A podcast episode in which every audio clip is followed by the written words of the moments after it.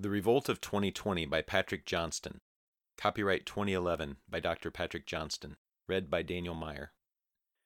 By kind permission of the author, this reading of The Revolt of 2020 is available for free distribution. Stay tuned at the end of this reading for more information and links to additional resources. Chapter 21, Austin, Texas. Dear God, have mercy on us. David's heart sank as he watched the president blame the nation's Christians and gun owners for the acts of terrorism that had plagued the country all day. When she proposed the American card and chips to be implanted in the back of Christians' hands, he immediately opened his Bible to the book of Revelation, and the relevance leaped off the pages. The godless government's lust for power is insatiable. Power corrupts, and absolute power corrupts absolutely. Any government that refuses to rest upon the shoulders of the King of Kings will try to strike at his heel. The Church's commitment to King Jesus is the state's greatest obstacle to absolute power, and that is why the body of Christ frequently winds up in the state's crosshairs. Ultimately, when God's patience is exhausted, such a government and its people will be crushed under his feet in judgment, but only if the salt loses its savor. Judgment always begins at the house of God. The candlestick of the American Church was teetering. When the Secret Service agents evacuated the president from the press room, Darlene was just returning from the backyard where she hung up clothes on the clothesline. "Honey," David called out to her, "you need to see this." Darlene set down the basket of clothes and walked into the living room, wondering what could have possibly caused the fear in her husband's voice. She stood beside him as he sat on the edge of the couch. The television showed a newscaster nervously announcing, "We're taking you to a developing story in the heart of our nation's capital. John?" The television showed footage of a mass of flames and smoke billowing from the site of the airliner's crash on the long grassy lawn near the White House. Whistling strips of metal, smoking debris, and scattered flames littered the lawn from the Washington Monument to the Capitol building. The cameraman was still trembling from witnessing the explosion and feeling the heat of the blast. "Oh no," you could hear the newscaster say as the man holding the video camera cursed under his breath. "Ladies and gentlemen, we have just witnessed what appears to be an Air Force fighter jet shoot down a hijacked airliner as it was speeding in the direction of the White House. The plane exploded, careened off course, and then fell short of the terrorists' target, it appears, nicking the top of the Washington Monument and colliding with the ground on the National Mall." "Oh, dear God." Darlene began to weep at the sight. She put her hands over her face, occasionally peeking through her fingers to watch the news story. She slowly sat down on the couch next to her husband and grabbed his hand. Their two eldest daughters drew near to them to see what was the matter with Mommy and Daddy. Their hearts groaned within them as they watched the newscaster describe the stench of fuel and smoke. David had a nauseating déjà vu sensation as he recalled the explosion he had barely survived in Ohio. The news camera roamed across the terrifying chaos. They could see smoking body parts and smashed luggage among the debris. Those observers who weren't hysterically fleeing just stood at the edges of the crash site with horrified looks on their faces, many crying, many standing with their hands covering their gaping mouths. The police and park workers tried to push the crowd back as the fire department and federal investigation teams began to arrive. One woman was hysterical with weeping and screaming as two officers restrained her. Her 7-year-old daughter and husband had been throwing a frisbee on the lawn as she read a novel on the park bench when they heard the first crash. She cried for them as her husband picked up their daughter and ran to her. The jet sped toward the ground like a missile, and she saw them simply disappear when the jet collided with the ground, incinerating everyone and everything in its path. She was thrown back into a ditch by the force of the blast. After the wreckage blew past her, she raised her singed scalp above the ditch and began to weep at the sight of the 150-yard blazing oblong crater where her family had been playing just moments before. David's heart sank as he watched her grieve in the arms of the two officers who led her away from the wreckage. He bowed his head as he tasted her grief for a moment and began to pray. "God help that woman." "What do you want me to do, Father? How can I help?" The newscaster began to highlight all the tragedies of the day as the camera continued to scan the wreckage. He spoke of the hijackings, the explosions in multiple federal buildings and malls and one near-packed stadium, and the bravery of the passengers of one plane who were able to overpower 3 terrorists and take back the plane. Then he mentioned the political chaos in the Texas legislature. David's eyes brightened. He stood up. "I've got to go, dear." "Go where?"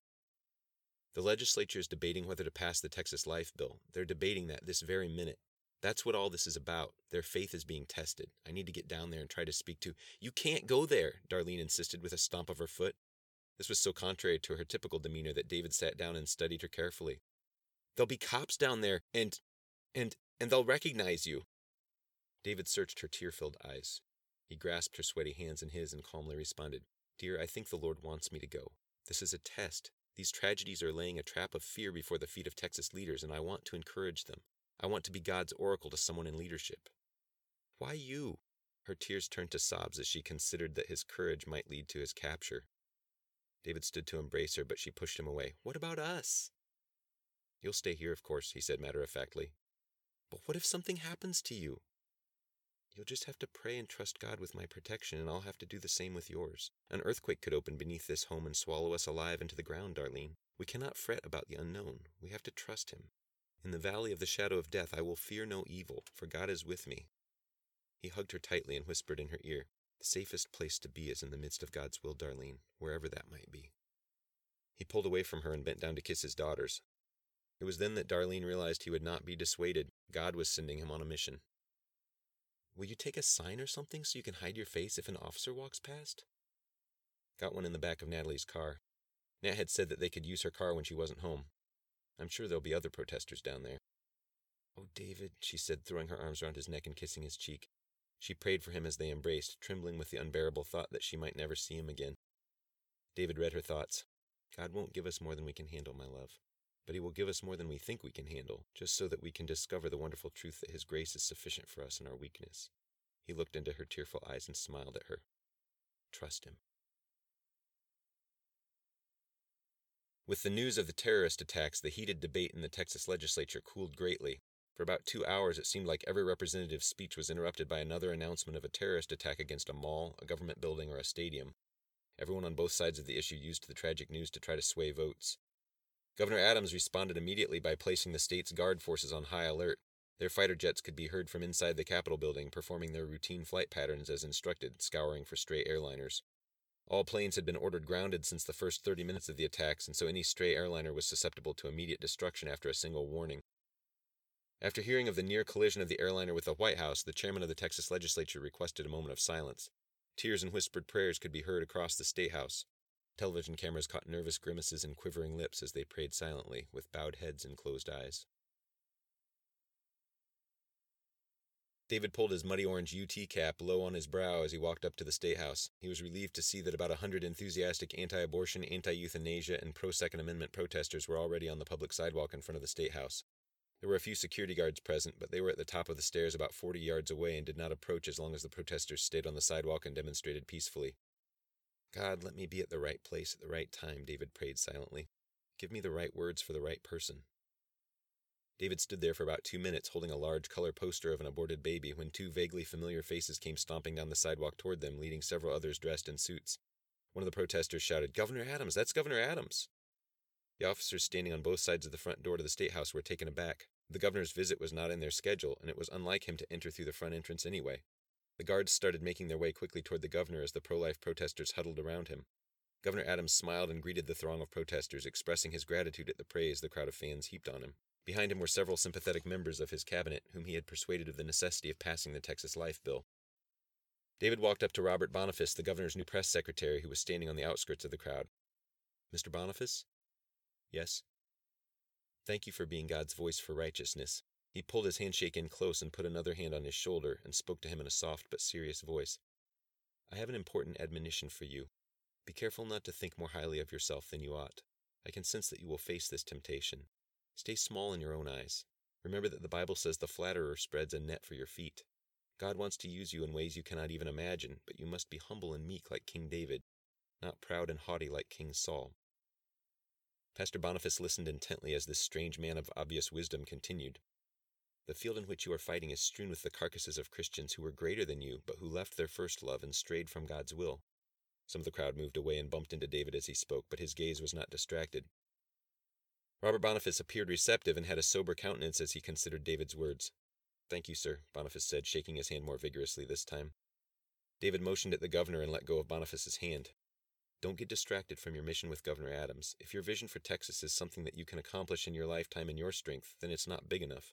God wants you to build a government on the Lord's shoulders, on the foundation of his word, but he's going to test your faith first. Remember, Joseph's path to second in command included a detour through prison.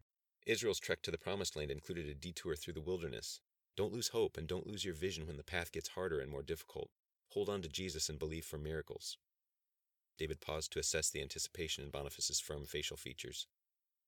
Boniface's deeper thoughts were distracted by the requests of others to shake his hand. Might I ask what your name is, sir? Dave, he paused in the middle of the word and reminded himself that he had to be discreet. He was still a wanted man. Dave, he repeated. Thank you for your exhortation, Dave. Governor Adams made his way through the crowd and walked right in front of David. He came to a stop between him and his press secretary. "Pastor Robert, we're taking these protesters with us." "Fine by me." One of the security guards tapped the governor on the arm. "You want them to come with you where?" Into the legislature. Governor Adams started rapidly up the stairs toward the front door, with the crowd of signholders following close behind. The two guards ran to keep up. "They're in session, sir. Do you want us to try and schedule a speech to the House?" "Inform the chairman that I'm on my way to speak to them on an issue of urgent state security." Yes, sir. Can you let us call over first and—" "We're going now." "Yes, sir." The security guard tapped a button on his hip and spoke into his shoulder microphone. With the permission of the House chairman, Representative Miles Franklin read the transcript of the president's speech from his laptop. Moans of disapproval of the president's comments resounded throughout the building. When Brighton indicted Christianity for the terrorist attacks and proposed the North American Card as a terrorist fighting measure, many in the room were absolutely furious. "I think this just exposes the true motivation of Margaret Brighton," Representative Franklin added, closing his laptop and holding it at his side. "She is a usurper and will stop at nothing to gain power. Power to criminalize religious speech, power to arrest political dissenters, power to disarm her subjects, and power to promote a culture of death to all those whom she considers unwanted. She lusts for unconstitutional and unlawful power, and she has the audacity to exploit today's terrorist attacks to gratify her lust for it. Now she's going to be appointing 2, if not 3, Supreme Court justices. What are our chances now of returning to constitutional government by appealing to the judiciary? They're non-existent. If this doesn't demand at the very least the action that Governor Adams is asking of us, then what good are we? In all my life I have never seen the line so clearly drawn in the sand between liberty and tyranny, between life and—" There was an unexpected bustle in the rear of the building that distracted the Texas rep.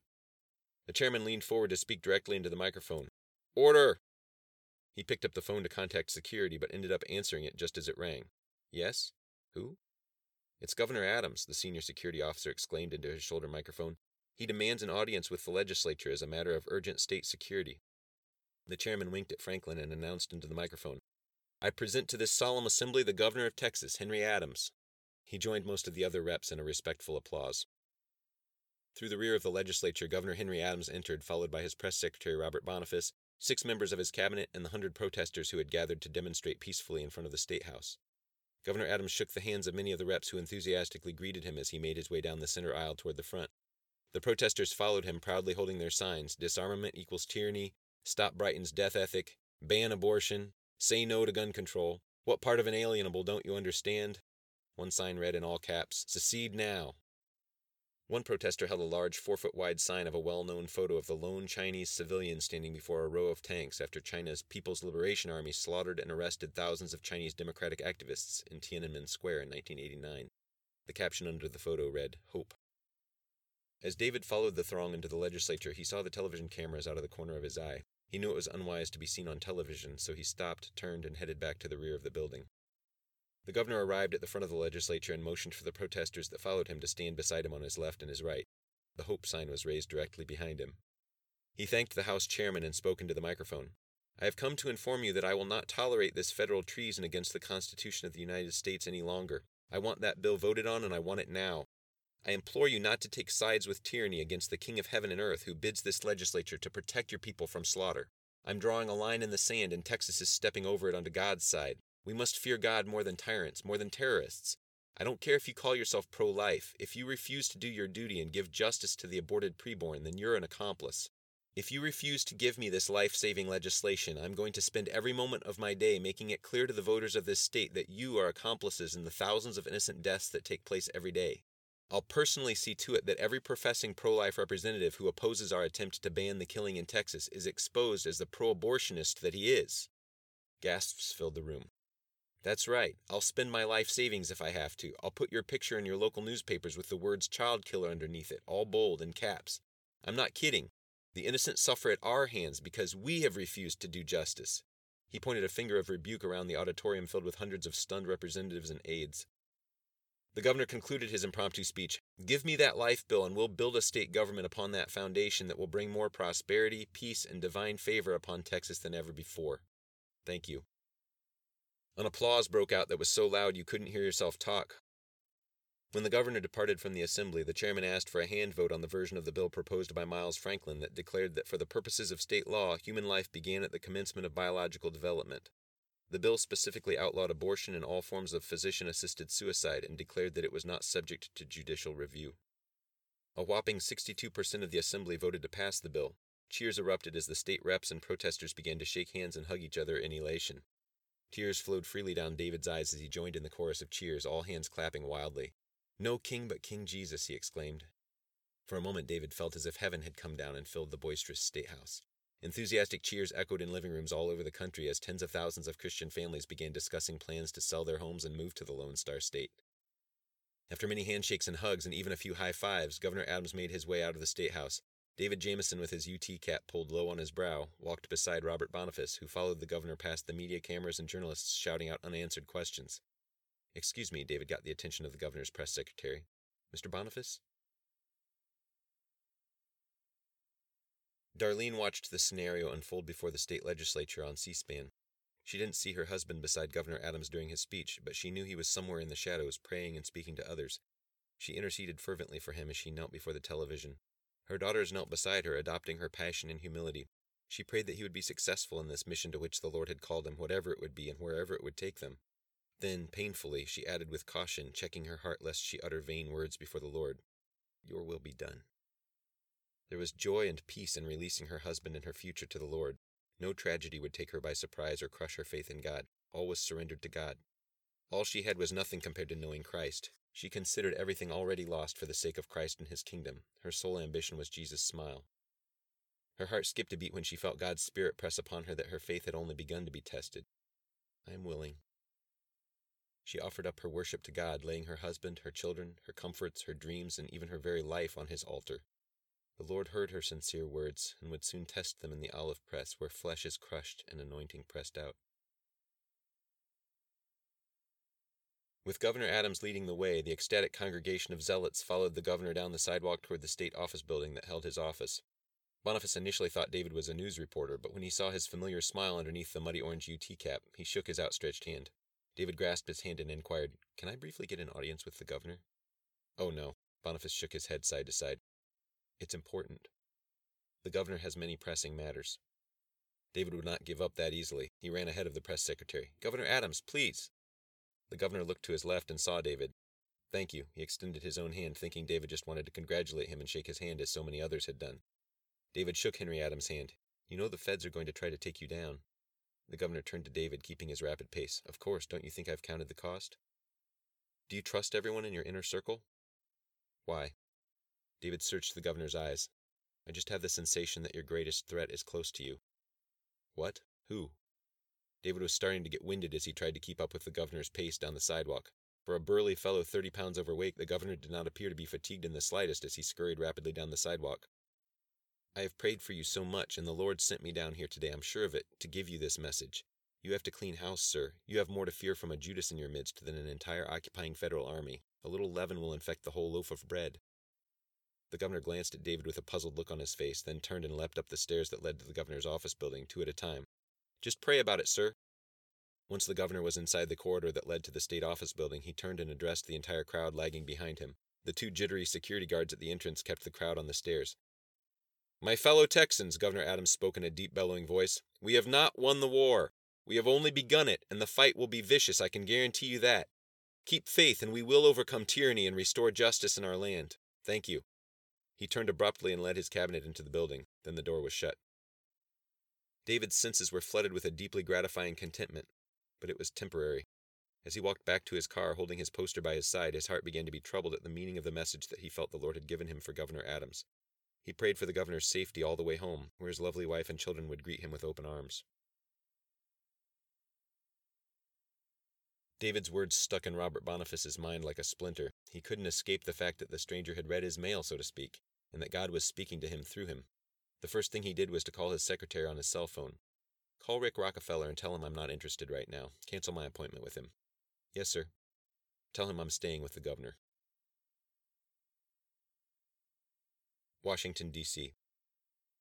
"Madam President," Dunworth with the Department of Justice stepped back into the president's cabinet meeting with an open cell phone in his hand. "Now that had to be of the utmost importance if it prompted you to leave my meeting," said the president. "It was. The Texas Life Bill banning abortion and euthanasia has been signed." A wave of nausea swept over Brighton's cabinet. We had secured the votes to prevent that. How did it happen? I can't believe they did that. Brighton appeared personally offended. The showdown has begun, moaned the president's chief of staff. Todd Hamilton was consumed with paperwork when his cell phone vibrated on his desk. He had one look at the caller ID and recognized the number. It was the secure line of the director of the Midwest Division stationed in Dallas. He tapped a button on the phone panel. Mick Durango, what's up, buddy? Mr. Hamilton, just a moment, please. It was Mick's secretary on the phone and a front view of the Hoover building on the monitor. Hamilton hated being put on hold. He tolerated the music for a moment, then his old poker buddy from the academy greeted him. Hey, Todd, what a day, huh? Yep. Good to see you again, Mick. He smiled into the cam. What can I do for you? Gotta meet with the boss in 30. Looks like we've located our suspect in the Columbus, Ohio bombing. Hamilton smiled when he heard those words. Great! The whole world saw him on C-SPAN standing next to guess who? Hamilton didn't have time for guessing games, even with his poker partner from the academy. Just tell me. Henry Adams was on one side and Robert Boniface on the other, on the sidewalk in front of the Texas legislature. After a pause that made Mick Durango wonder if the frame on his monitor had frozen and they had gotten disconnected, Hamilton responded, I find that hard to believe. I'm sending your secure email account a file of the C-SPAN program so you can see it for yourself. Hamilton stood to his feet and exclaimed excitedly, Oh man, you couldn't have planned this any better. Yes, it's perfect, said his friend. Does Henry Adams know him? Do you have a location for the suspect? Don't know yet. Henry Adams and I aren't on speaking terms right now. He's gone AWOL. Yeah, let me run this by the president before you do anything. She'll want to exploit this connection between Governor Adams and the suspect for its political mileage, I'm sure. Put every resource you have into finding Jameson. Discover their contacts. Learn everything you can about them, but don't apprehend them without clearing it through me first. Oh, goddess above! Wonderful! Exclaimed the president, pacing back and forth behind her desk with her hand over her mouth. Hamilton had just redeemed her miserable day. She stopped and faced the camera. Was Jared Keaton with him? Did you see David Jameson's family? He didn't say. I told him not to. Tell him not to apprehend the subject, snapped Brighton, pointing a finger at Hamilton as she spoke. Find out what they're into. She began to pace again. Oh, this will come in handy. Have you decided what to do about the Texas Life Bill? This isn't just rhetoric to Governor Adams. He has publicly stated that he will defy the inevitable judicial ruling on this bill and send the state guard to shut down the clinics and arrest anyone who tries to have an abortion or perform one. I'd like to see him try it. If he tries to go toe-to-toe with us, we'll put federal troops in his streets and the people will recall him in a heartbeat. It won't come to that, Madam President. Remember, we still have Terry Markison on the governor's cabinet who has timidly offered assistance. Mr. Markison has informed us that the governor keeps his bodyguards with him all the time now. Hamilton's cell phone vibrated, and after removing it from its holster and looking at it for a moment, he told the president, You wanted to know about the heroes on Flight 710? Yes? 19-year-old Charlie Starr single-handedly took the bomb out of the hands of one of the hijackers. Wow, an American hero, said the president. He's injured in ICU. Maybe we can use this Charlie Starr for PR purposes, said the president. Hamilton skimmed the rest of the message. You should peruse his file first, I think. He has some tendencies that you might not warm to. When is he getting out of intensive care, she asked, interrupting a sentence that she would later wish she'd heard more closely.